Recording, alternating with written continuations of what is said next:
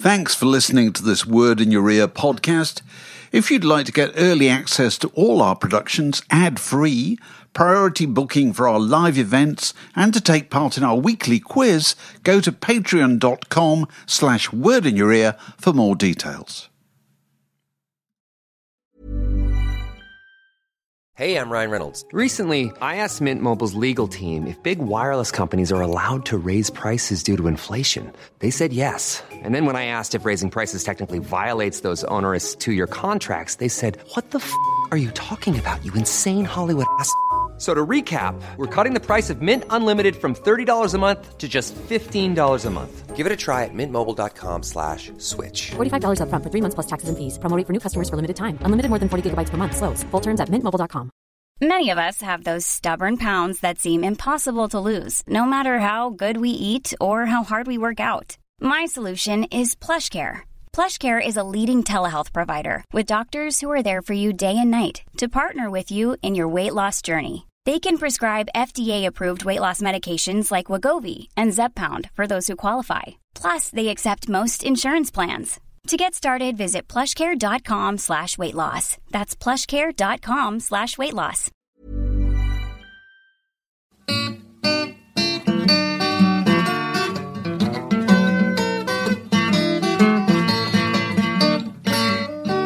You're listening to a podcast from The Word. Shut your mouth and, you know, stop chewing loudly. Well, I'm so, enjoying my breakfast. It's fantastic. Mm. So, Fraser, what have we got here? What are we eating? This is a, uh, a, a semifreddo, which is uh, from Andrew's recipe book, uh, and I think it's uh, Example was the uh, the West London rapper who uh, provided the suggestion for something with Jaffa cakes. Yes. So you knocked this up last night, did you? It's actually about a week old, sorry. But it develops flavour, doesn't it? It's kind of, it complexifies. So, well, I finished mine. It's absolutely delicious. Yeah, eating dessert the first thing in the morning is always so a good recipe. You're listening to the uh, the post-breakfast sounds of uh, Andrew Harrison, and Patrice DeVilliers, um, Fraser Lurie, and I'm David Hepworth. This is the Word podcast. And this is a bit of an unusual one, isn't it, Andrew? It is. It's a gastrocast. It's a gastrocast. it's, a, it's rock and roll master chef. I knew you'd have a name for it. Wow. Oh, master of the pun. He is, he is. Uh, and we are gathered here to to celebrate the publication of Love Music, Love Food, the Rockstar Cookbook, uh, which Andrew and Patrice and probably other people, I don't know, but mainly you oh, two. Oh, an awful lot of people. Uh, put together in aid of the Teenage Cancer Trust. Mm, yep. Huge crates. Uh, picture book. It's a hefty bit. It's, it's, it's a hefty That's how bit. Heavy it is. You could tell a horse it's, with it's it. A, it's a weighty tome. It full is, of, definitely. Full of delicious things. And we'll, we'll give you uh, details later on of how you can buy a copy and, uh, you know, give, give as much as possible to the charity. Uh, ideal Christmas present material, I'm oh, sure. Definitely, totally. Absolutely. So, who wants to tell us how this started? Andrew, do you Am I allowed to talk with a mouthful? Yeah, go on. Okay. Well, it was Patrice's idea, and it's chiefly Patrice's project. Patrice is an amazing food photographer. A surreal and imaginative food photographer, and she takes the still life food pictures for Heston Blumenthal and Marks and Spencer's and Sunday Times and countless other people, and she's also a music nut. And um, my wife Lily had worked with Patrice quite a lot um, on food stuff for Arena magazine, and Patrice was always saying, let's go to this gig, let's go to that gig, let's go to this gig, let's go to that gig. And her, after a while, her sort of interest in music and her love of music and her, and her fantastic visual artistry sort of seemed to fit together, because, you know, music is a sensual thing, food is a sensual thing, and, you know, well, you've, you've had this thing of wanting to do the book for ages, haven't you? Um, yeah, I mean, but it's been on sort of ongoing for about three years. I mean, people obviously say, you know, how long how long did it take? And it, you know, for me, it's a bit like um, uh, the, the best analogy is, is like a building project. You can kind of quadruple the amount of time that you think it's going to take, and obviously quadruple the budget. Um, so, you know, from sort of the, the moment that uh, we sat down at dinner, do you remember when we were, yeah. we, we went to uh, Tomorrow and... Um, And I sort of said, I said, Andrew, Andrew, um, I've got this fantastic idea. Well, I thought it was a fantastic idea for a book. You know, I want to combine these two huge passions of mine. Um, at, at which point, um, Andrew let his northernness, you know, creep in slightly and said, oh, I think that's going to be quite difficult. um, well, but fortunately, basically... relented a couple of months later at a gig and said it'd, um, you know, help, uh, you know, help, help do the interviews and so on, which was tremendous, because I wanted it to be... you know, more had to be more than just the images. You know, no, it had sure. to be a yeah. really kind there's of. There's a lot of reading in this as well. There's yeah. certainly an awful yeah. lot of reading, um, and um, and then of course the recipes. You know, so it's this like right. big big cake. So I suppose you know, the, the three main elements is you get extraordinary pictures of, uh, of, yeah. of, of rock stars and so forth posing with food in yes. really interesting situations. You get uh, you get accompanying editorial about their relationship with food, their yeah. feelings about food, and you get recipe as well. Yeah, Sarah, Sarah Muir's, who uh, has done sort of on t- on tour catering for Bob Dylan, the Prodigy, right. George Michael, she's written all these one-off individual recipes, including the one we're eating right now, right. the Jaffa Cake Semifreddo. Um, but ultimately, Patrice, you have to admit this. You wanted to do it basically because you wanted to drape Matt from Muse in pasta, didn't you? This, oh, was, so this has to go out live on air. So. Right. We didn't quite get that because obviously Muse are, are, are terribly difficult to pin down, not least under a pile of pasta. But it did pre- presume, it did prove to be the kind of driving idea behind. You know, you can take these well-known music icons and up, up and coming people and people who've been around for ages, and you can put them in a different context. Because there's one thing everybody's got in common: everybody eats. Everybody yep, yep. loves to eat. Yep. And we, it got us to this point where we had, you know, people who, you know, you wouldn't expect Brett Anderson, the rake-thin, insect-like Brett, Brett Anderson, to have in, any interest in food, but he's, he's he's become a kind of bit of a health freak, and he's got a genuine personal obsession with blueberries. Right. So Patrice has splattered him with blueberries and poured them all in. How enjoyable! Yeah. Well, more, more about individual yeah. cases later on, and and the interesting relationship between rock stars and food. First of all, Patrice, it's tradition on the podcast when anybody comes on the podcast for the first time, they've got to tell us what records were in their home when they were growing up. What records did your parents have when you were growing up? Can oh, you remember? Oh, my, my, my goodness. That would probably have been a bit of Elvis, right? I think, nice. Along with a lot, quite a lot of Frank Sinatra. I was saying, what was the record player? Was it an old band set, or was there a stereo or a music uh, centre or anything like that? Well, very sadly, I mean, there, there wasn't, you know, most of my music sort of um, heritage, if you like, was definitely sort of listening sort of in my, you know, the upstairs bedroom. Um, to Bowie, probably, you know, and uh, and imagining sort of worlds beyond the one that I was currently in. Right. Where there wasn't actually, as I say, you know, there's a bit of, you know, lots of Frank Sinatra and, and yeah, that sort of thing. I seem to remember um, some Plácido Domingo. So it was, it was. It wasn't exactly sort of a wealth of musical. Right. So where did um, you grow delights. Up? Oh, well, mainly up in the Lake District. Oh, really? Okay. Um, what came from? Born in London, and then sort of went went up north. Um, most of my parents' family are sort of from kind of Wigan and that sort of area. Um, went to the Lake District. Um, some it was, I suppose, beautiful, but um, not exactly sort of the centre of all no, known no, sure. sort of things musically. So, so how do how do you get to become a food photographer? That's very interesting, you know. I suppose many people probably look at lovely pictures of food and probably never it never occurs to them that they're taken by specialists, and it's very specialised. Oh, no, area. I mean, no, no, absolutely. I mean, if, if sort of sometimes, um, you know, I'm, I'm kind of have this sort of slightly odd sort of thing. I hope it doesn't sound terribly egotistical, but you know, you're at, you're at the counter in Tesco or whatever, and I'm I'm buying tins of baked beans, and I happen to I did shoot the packaging for the Heinz baked beans, mm-hmm. um, and um, and you're just thinking, well, what if I tell the cashier that it's like I took that picture? I designed these beans. Yeah, I, I, you know, I did that drip um, because they probably just do think that, that it just happens. That, that it just happens, and nobody, you know, it's like it's when people come in the studio, and you know, you're taking sort of all day to position. Um, you know, something perfectly on top of a cake or whatever it is. And the client will, you know, sometimes say, goodness, I had no idea and it took so trouble. long. So, so what are the major issues in, in taking pictures of food? Don't, well, you know, if, if, if anybody like Fraser, itself. Fraser makes fabulous food and probably occasionally takes pictures of it. I do, yeah. But lousy pictures. But absolutely, you're probably disappointed with the results a lot of the time Most of the, the pictures, time, yeah. not of the food. So, so what are the what are the major things you have to bear in mind when photographing food? Is it lighting? Is it the state of freshness yeah. of the food, or what? I don't know what. Well, the thing about food is, and, and why I sort of went towards that, because I did start off shooting bands. You know, there is some kind of right. there's a basis, you know, an asymmetry to all of this. So I started off shooting bands. Um, Uh, when I was at uni in Manchester, and, um, and and they'd say, oh, yes, well, when we become famous, you know, we'll get you to do the album cover. And of course, yeah, they'd just go to, um, you know, Dean Chalkley or Jill Fominovsky or whatever. Mm-hmm. Um, so that kind of sort of went, you know, to one side, because I came to work for a, to London to work for a food and still life photographer. And kind of therein literally did, you know, have a bit of a moment whereby I thought, well, you know, food, it's got everything. It has, you know, colour, form, texture and... Um, it, also, it, it doesn't turn up late and drunk. Well, that's true. It? It's sober. But then again, it has to be prepared, doesn't yeah. it? You know. Well, and also there was an element whereby um, I, I shared a studio um, sort of early on when I was still deciding whether to, to go into food or, or, or sort of people and portraits and, and back into music. Um, and I shared a studio with a portrait photographer. Um, and um, no slight on his work, but people would come in and they... sort of wouldn't sort of immediately say, oh, my goodness, that's the most incredible picture.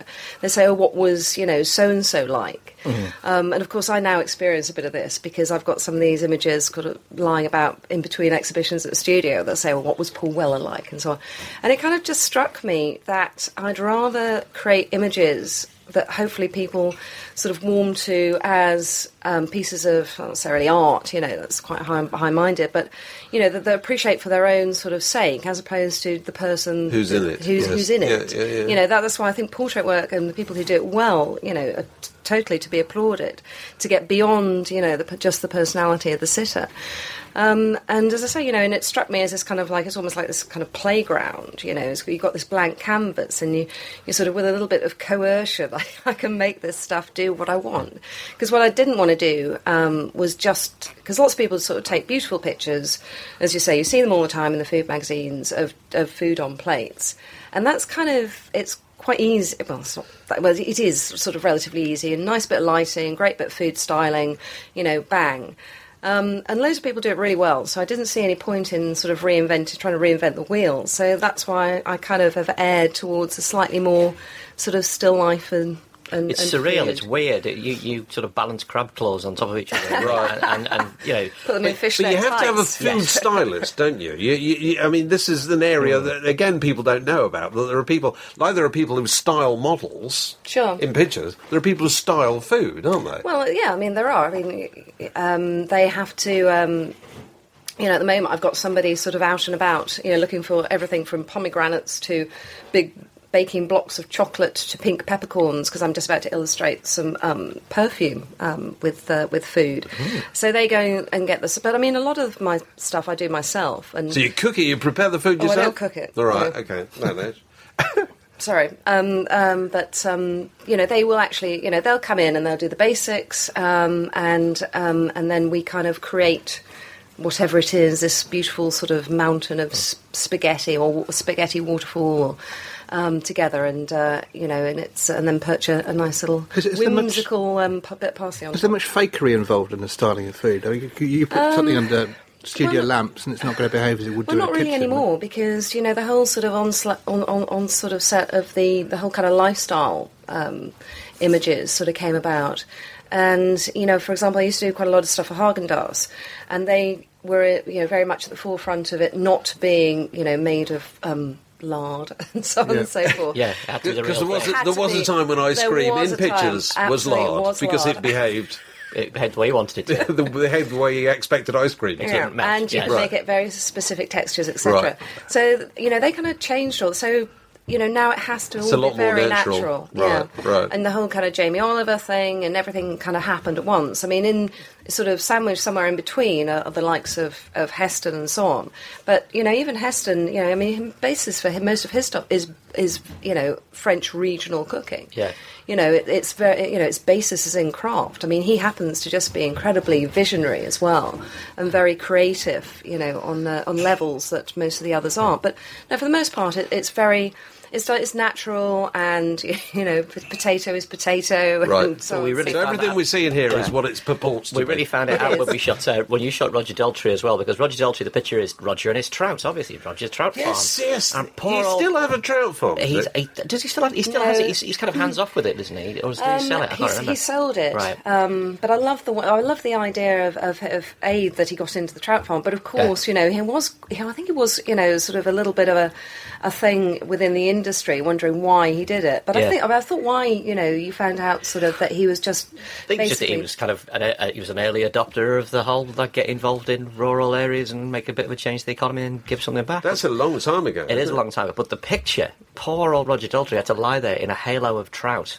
Right, and when you're under studio lights and they're real trout, yeah, yeah, yeah. you're really, and it was sort of early September, wasn't it, oh, it as well? Was, and yeah, it was, it was quite, whiffy. And I'll always respect Roger Daltrey for that because I couldn't stay in that room for very long, and so, he was, you know, as the patron of the Teenage Cancer Trust, he's stuck to his so guns. How does, how does that whole process work, then? You identify Roger Daltrey, you think, OK, Roger Daltrey, traditionally, historically associated with fish farming or whatever it was. Yeah. What do you do? You ring up the P R and well, say we gen- wanted to do... We, we had a list of people that we thought would be up for it, um, and we put the idea to them and said, we're doing this book, it's an Age of the Teenage Cancer Trust, the pictures are going to be surreal and crazy, they're not going to be your standard rock magazine stand up against a garage and smile yeah, type yeah. photograph, they're going to be complicated, but they're going to be really worthwhile, and Patrice's imagery sells itself anyway. We'd send them samples of what she'd done, and we'd say to them, OK, if you want to do it, what's your favourite food? And they would come back with anything from, what is Biffy Clyro was neeps, well, neeps and tatties and haggis, and they went completely Scotland mental, and, uh, you know, Professor Green is jerk chicken, and so, so you just bring in all that stuff, and Patrice would literally take it away and storyboard it. She would get artists in to design a photograph, and to me, coming from a background in rock magazines, where it literally is fifteen minutes and stand against a garage, you know, fifteen minutes in the dressing room, and shoot as much as you can, as fast as you possibly can. Um, these are very elaborate and complicated shoots, and Patrice and her team, and it is a team, would be starting at like eight o'clock in the morning, wouldn't you, for a shoot that oh, would start sure, at yeah. two. So know? Roger Daltrey yeah. shows up, does he know what's going to happen to him? He, yeah. Well, yeah. yeah, I mean, he did. I mean, the thing the thing is that we um, have um, done sort of, the, yeah, the making of, we've shot a lot of behind-the-scenes movies, and the thing with that particular um, shoot was it needed to be a bit of theatre. So, because obviously, you know, quite a lot of people say, well, did you shoot the fish and then, you know, drop Roger's head in? And I said, no, you know, he literally he, had he to... He was there with the fish. He was there getting down with the fish, literally. Um, and he was only there for about five minutes, I have to say, but I don't blame him. But as Andrew said, you know, massive sort of, you know, respect for him to do that. Um, and um, as I say, you know, because we were filming it, it had to, you know, it had to be all in one. And I think then there's a sense of the whole kind of, you know, achievement is uh, is much more. I mean, we had sort of two food stylists washing washing the fish, making sure at least that they were clean. It's gleaming. Um, and then, of course, you know, placing them in this halo. I mean, for me, the actual sort of, the idea, the, the image con- you know, instantly came to mind. And I think it's sort of um, in my, you know, sort of back dark recesses of... of of an um, you know, addled brain, you know, the um, the image. I think it's from Tommy. Um, um, yes, oh, yes, yeah. it is. Yeah, it is, isn't it? It is. It's, it's, it's Tommy's in, halo. He's got the little round Tommy, glasses on, exactly. But the fish are flying off yeah. instead of it. Yeah. And so, you know, this kind of came sort of rushing to, you know, the frontal lobes or whatever. And um, and so that was, a, and also, you know, with it, with him being the patron saint of Teenage Cancer Trust, I like the idea of yeah. a halo. Right. Um, so that was a kind of, and, and so, you know, we basically, as Andrew said, it's like I can... Um, I sort of visualise most of the stuff that I do, um, so I kind of scribble. But I'm I'm really good at drawing kind of vegetables, but I can't draw people. So I enlisted the help of this fantastic illustrator, who and I just sent the you know these scribbles down to uh, you know sort of um, online down to uh, Cornwall, um, where Barnaby lives with his cats, and you know by the by the coast, and and then these beautiful illustrations would come back. Um, and then we'd be able to send them off so that the artists would actually know what yeah. they were getting involved in. Because, you know, most of the... I mean, when we started, you know, most of the... Um, uh, most of the problem with getting other art- with artists involved, and it's, of course, it's like a big domino effect, you know, it's like... It's like the Live Aid principle, you, you know. It's know like once you've yeah, got God, you know, yeah. once you've got God, everybody else gets involved, mm. you know. Um... But was to be able to persuade them that they were going. It wasn't. Going, they weren't going to look stupid, you no, know. Sure. That it was going to be that's a kind of terror. Yeah, yeah. It, it, well, well, exactly. I Particularly mean, anything adventurous. They're going to do. Look, well, I mean, you know, and on one of the several occasions that I did sort of have a conversation with Mister Bellamy, you know, and he said, um, "I said, oh, come on, Matt, you know, you've got to do this." So he said, "Oh, well, Patrice, yeah, I'm not sure, you know, we don't want to look stupid and, and this, that and the other." It's like, no, no, no, no, they're very conceptual, et cetera, et cetera. Yeah. But, you know, there was a lot of artists who, you know, I mean, once you'd shot somebody like Susie Sue, for example, then, you know, that it makes the whole... It opens a few doors, yes. Exactly. I mean, people... it makes the whole process so much easier. Right, right. Um, so who have you got in this, Andrew? Give us oh, a, God, we've got Paul a... Weller, we've got... Um, Noel Gallagher. Um, what was Noel Gallagher's favourite? It was tea. It's tea, it? yeah, tea, yeah. Noel Gallagher's tea, which, which is great. And in fact, as a result of this, it, it was not just his Yorkshire tea.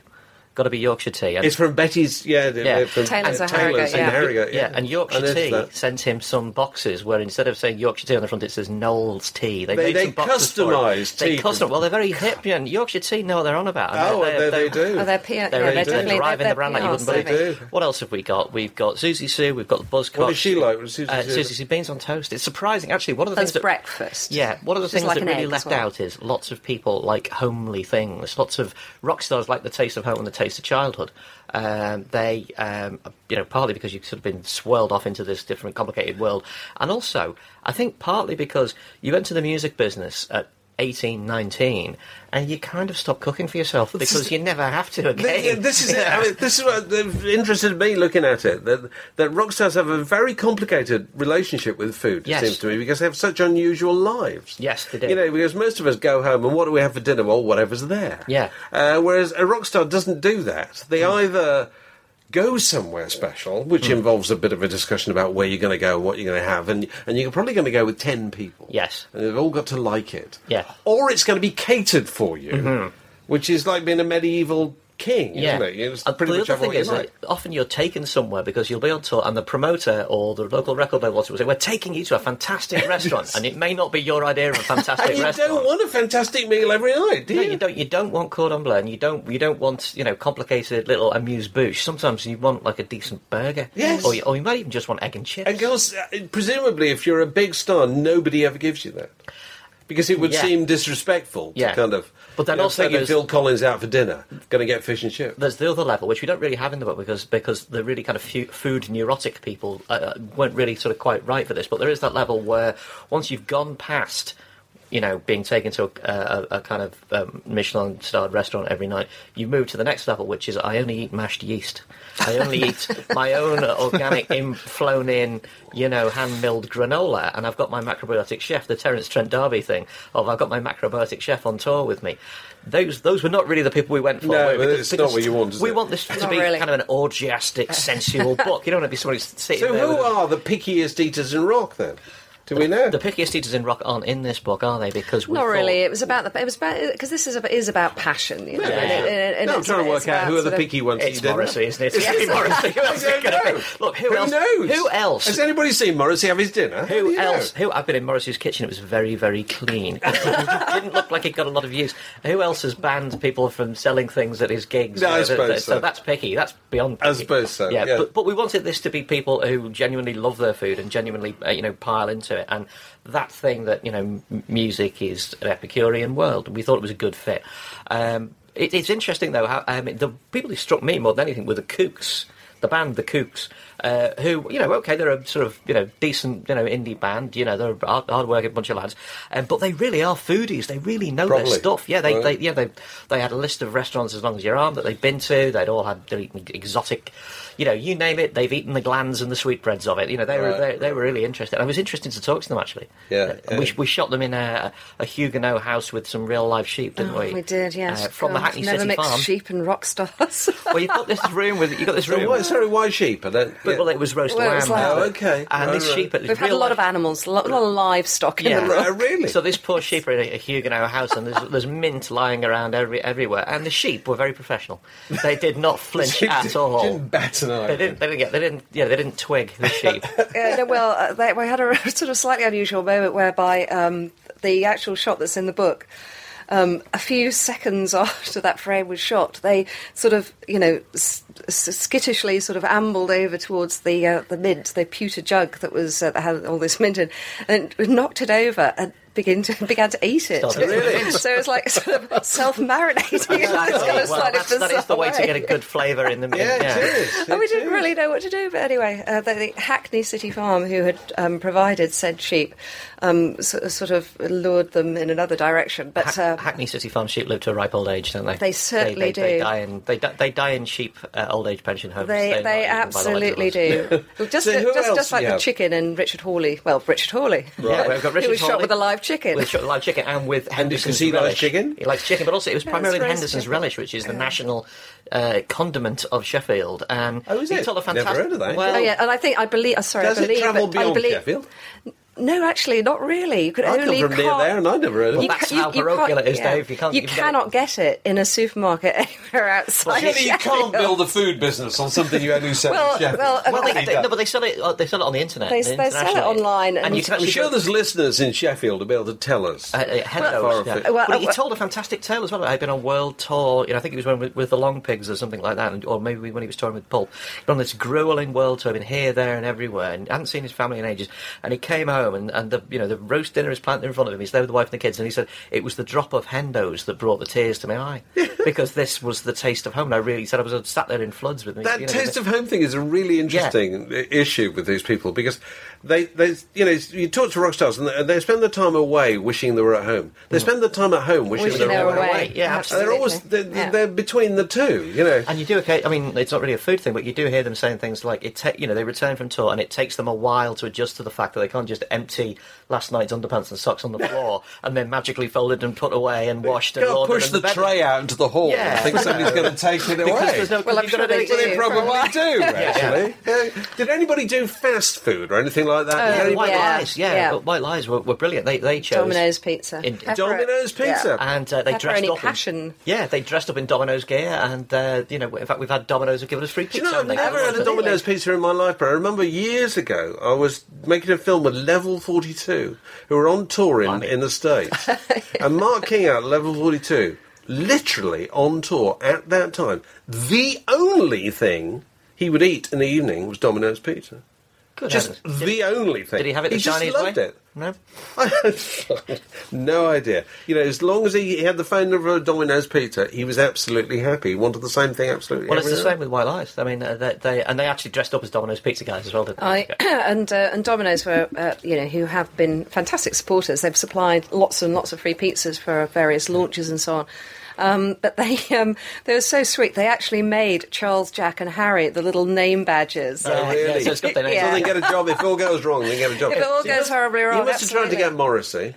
We thought that we didn't try and get we Morrissey. We thought about trying to get Morrissey. No, well, we, we thought for a bit, and then we thought yeah, it the, might be a bit. And, and it's sort of, you know, when people say, well, you know, why is an X in it? But it, it's really sort of, um, there's, there's obviously, you know, got to be some consideration. And, um, of course, because, you know, we're doing this in relation, you know, very much in association with Teenage Cancer Trust, um, you know, there are certain people like um, Sir Paul McCartney, yeah, Paul McCartney, you know, again, um, an avid vegetarian.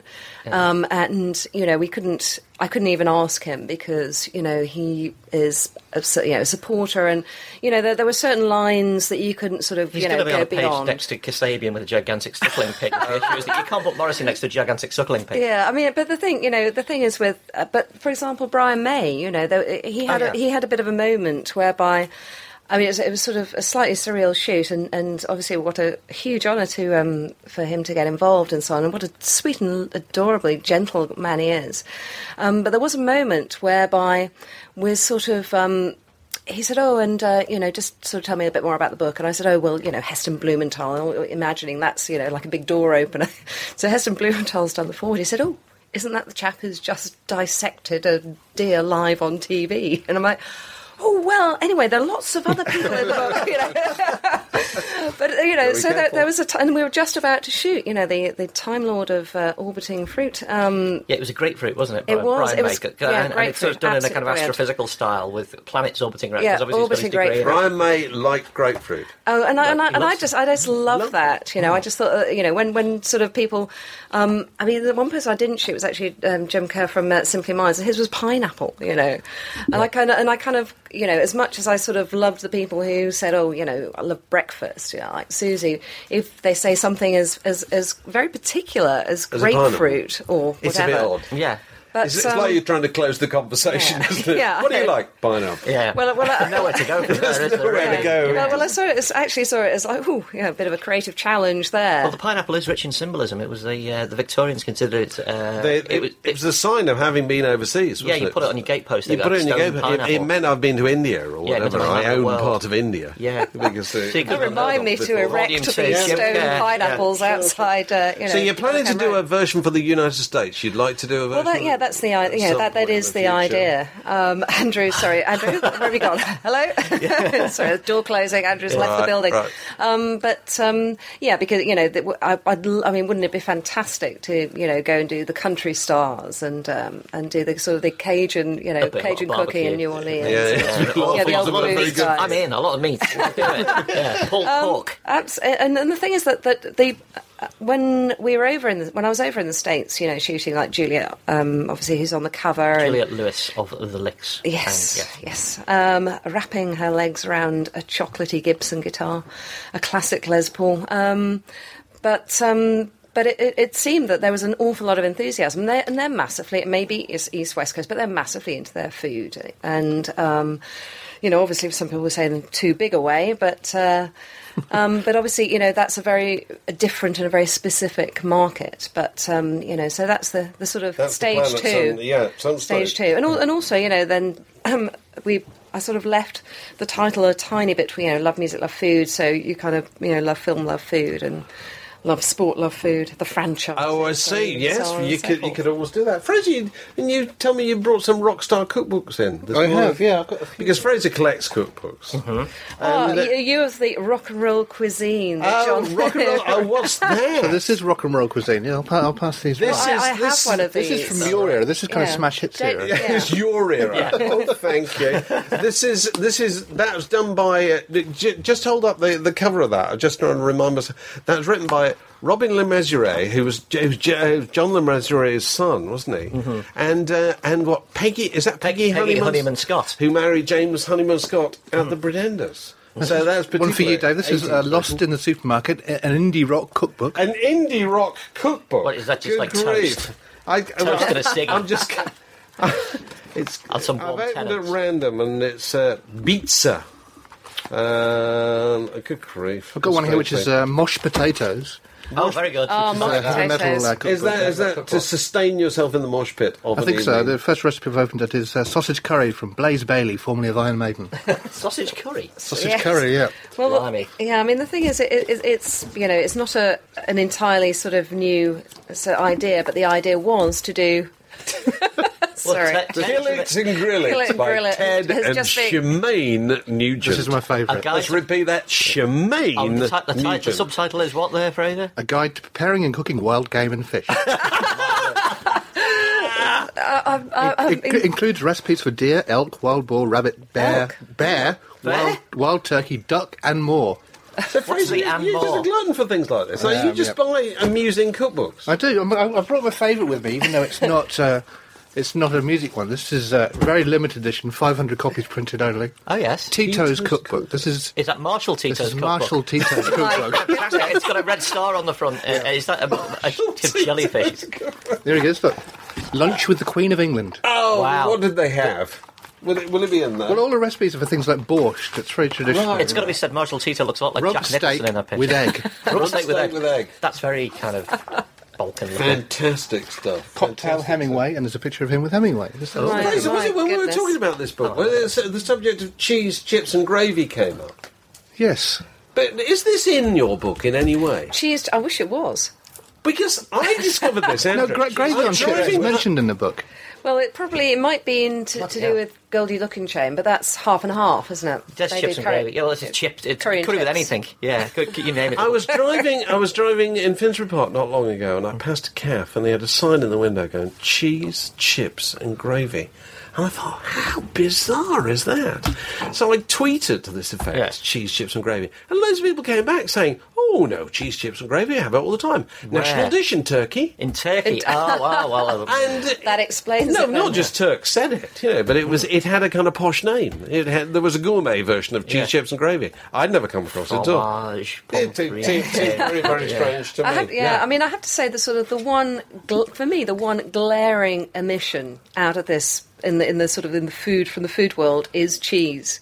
I cannot believe no one chose Nobody cheese. Nobody wanted cheese. Well, um, Mel Blatt does a fondue, doesn't she? She does a fondue. She does a lovely fondue, does Mel? Oh, she does. She does. I know you're rather fond of Mel's fondue. Alex James, then, he would have... Surely, he's, he's, Alex. He's, he's no, in the Al- cheese business, isn't well, he? He is in the cheese he, business. He, he, do, he does make the odd bit of... Um, cheese. But uh, I th- when I when I asked him, I think he was just about to reform a small band called oh, Blur, yeah. right. and so was sort of somewhat um, off cheese for the you know cheese oh, was off the radar. Off. Yeah. Right. It was. Bye-bye. So, of all the people in here, who was the person whose uh, zest for food most impressed you, most surprised you? God, Andrew, off you go. Uh, zest for food. I mean, I, I, I was really impressed by the by the Kooks, but for a bunch of young young lads who have not scaled the ridiculous "I can eat whatever I like." Bring me a, a ptarmigan in a, in bread uh, breadcrumbs tights that certain yeah, people yeah. They really they really knew their stuff.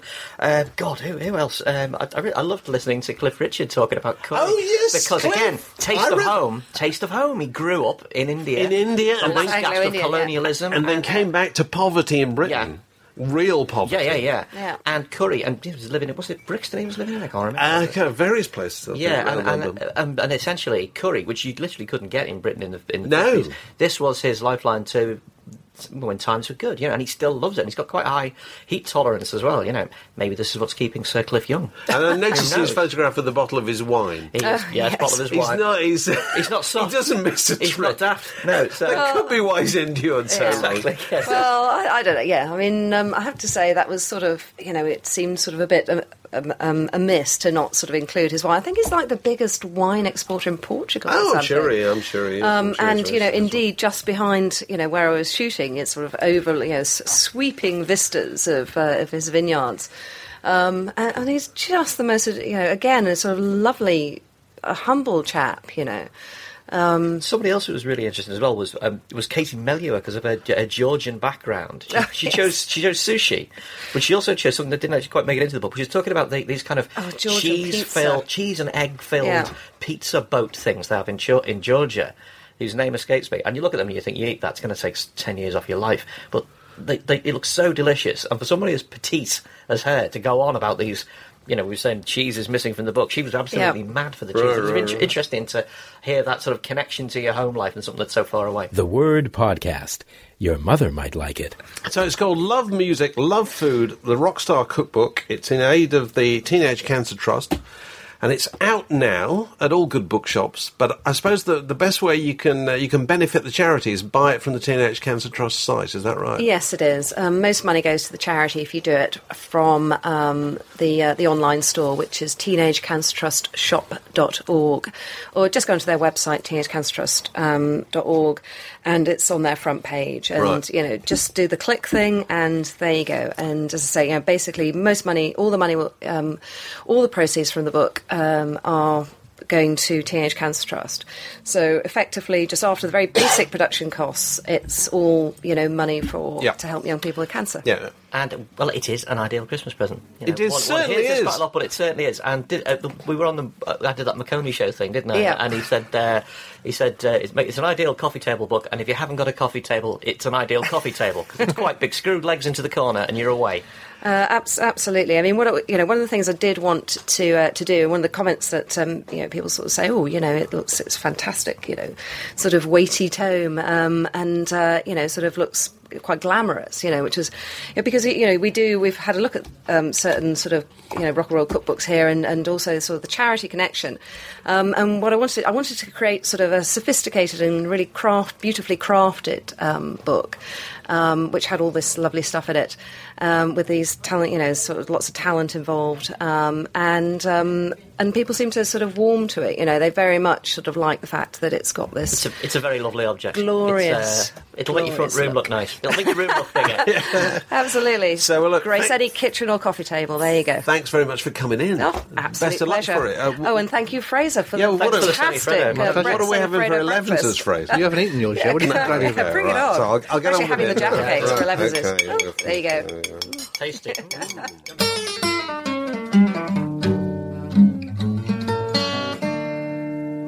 If you've been affected by any of the issues in this podcast, go to word magazine dot co dot uk or apply at your newsagent. Imagine the softest sheets you've ever felt. Now imagine them getting even softer over time. That's what you'll feel with Bowl and Branch's organic cotton sheets. In a recent customer survey, ninety-six percent replied that Bowl and Branch sheets get softer with every wash. Start getting your best night's sleep in these sheets that get softer and softer for years to come. Try their sheets with a thirty night guarantee. Plus, get fifteen percent off your first order at bowl and branch dot com. Code BUTTERY. Exclusions apply. See site for details. Hi, I'm Daniel, founder of Pretty Litter. Cats and cat owners deserve better than any old-fashioned litter. That's why I teamed up with scientists and veterinarians to create Pretty Litter. Its innovative crystal formula has superior odor control and weighs up to eighty percent less than clay litter. Pretty Litter even monitors health by changing colors to help detect early signs of potential illness. It's the world's smartest kitty litter. Go to pretty litter dot com and use code ACAST for twenty percent off your first order and a free cat toy. Terms and conditions apply. See site for details. When you make decisions for your company, you look for the no-brainers. And if you have a lot of mailing to do, Stamps dot com is the ultimate no-brainer. It streamlines your processes to make your business more efficient, which makes you less busy. Mail checks, invoices, legal documents, and everything you need to keep your business running with Stamps dot com. Seamlessly connect with every major marketplace and shopping cart. Schedule package pickups and see your cheapest and fastest shipping options from different carriers. With rates up to eighty-nine percent off U S P S and U P S rates. And with the Stamps dot com mobile app, you can take care of mailing and shipping wherever you are. Make the same no-brainer decision as over one million other businesses with Stamps dot com. Sign up with code PROGRAM for a four week trial, plus free postage and a free digital scale. No long-term commitments or contracts. That's stamps dot com. Code PROGRAM.